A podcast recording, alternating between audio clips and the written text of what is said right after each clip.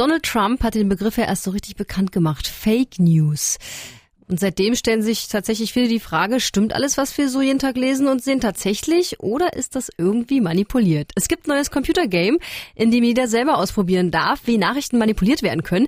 Raimund hat sich das natürlich schon angeschaut, na? Mhm. Hallo. Not for Broadcast heißt das Spiel. Wie funktioniert's? Ihr übernehmt da die Rolle des Regisseurs bei so einer täglichen Nachrichtensendung. Das heißt, äh, ihr seht das Regiepult, wie man das so von Fotos her kennt. Ne? Mhm. Also ganz viele Monitore, Mischpulte stehen davor und so weiter. Und ihr bestimmt, was die Zuschauer dann zu Hause zu sehen bekommen in dieser Live-Sendung. Ich habe hier einen kleinen Ausschnitt, kann man sich dann, glaube ich, besser vorstellen. Four, three, Wir sind im Fernsehstudio. Das ist der Typ, der diese Nachrichtensendung moderiert. Mhm. Und sie ist auch noch dabei, so eine Co-Moderatorin.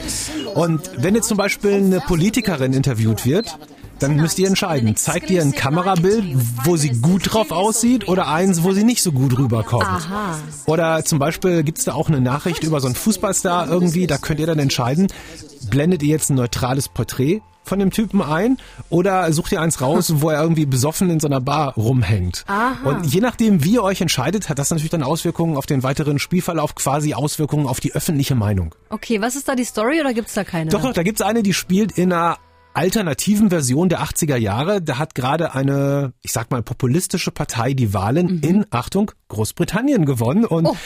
je nachdem, wie ihr jetzt die Berichterstattung gestaltet, finden die Zuschauer die eben gut oder nicht gut. Okay. Hat das Spiel eine politische Botschaft? Nicht so wirklich. Also es gibt irgendwie andere Kritiker, die sagen, das ist total blöd, da hätte ja. man ja irgendwie was machen können.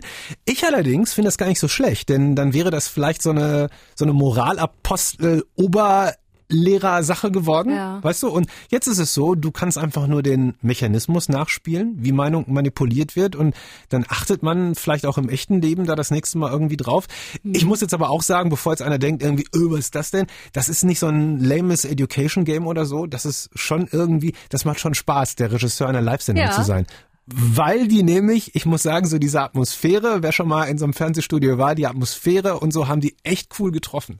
Okay, not for broadcast. Für welche Systeme gibt's das? Im Moment nur für PCs. Das ist auch noch eine Early Access Version. Das bedeutet, wenn du das jetzt kaufst, ist das Spiel noch nicht fertig. Das wird gerade noch weiterentwickelt. Drei Level gibt's jetzt und das mhm. sollen dann mal zehn Level werden innerhalb des nächsten Jahres. Zwölf Euro kostet das Game. Danke dir.